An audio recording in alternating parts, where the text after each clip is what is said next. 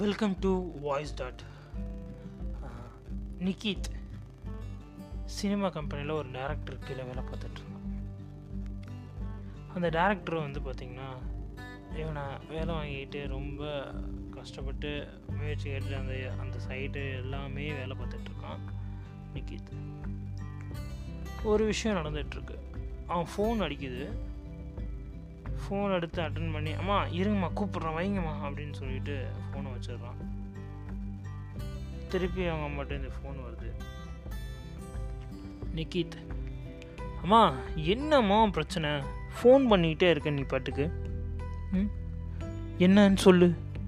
டேய் உனக்கு ஒரு பொண்ணு பார்த்துருக்கோண்டா என்னம்மா சொல்கிற எனக்கெலாம் அதெல்லாம் வேணாம்மா.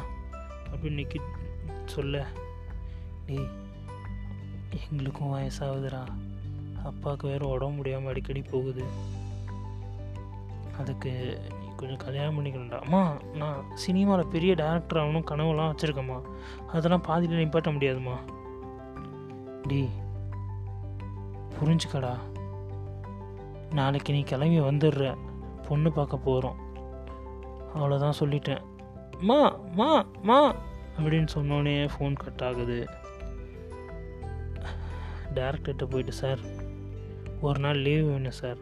நான் எங்கள் அம்மா பார்க்க போகிறேன் எங்கள் அம்மாவுக்கு உடம்பு சரியில்லைன்னு போய் சொல்லிட்டு கிளம்புறான் நிக்கித்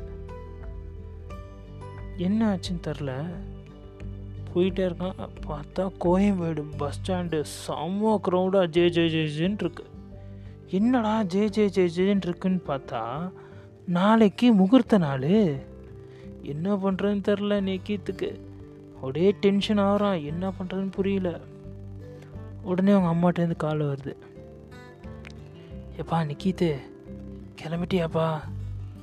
மா என்னம்மா இவ்வளோ கூட்டமாக இருக்குது நாளைக்கு என்ன முகூர்த்த நாளா? ஆமாயா இப்படியாவது நான் பஸ் பிடிச்சி வந்துடுறேன். சரியா நீங்கள் சாப்பிட்டீங்களா?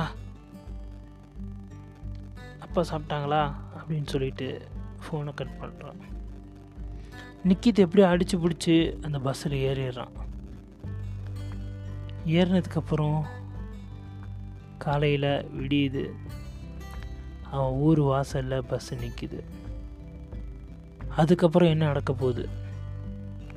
பாருங்கள் அடுத்த எபிசோட் இது உங்கள் வாய்ஸ் டாட் தேங்க்யூ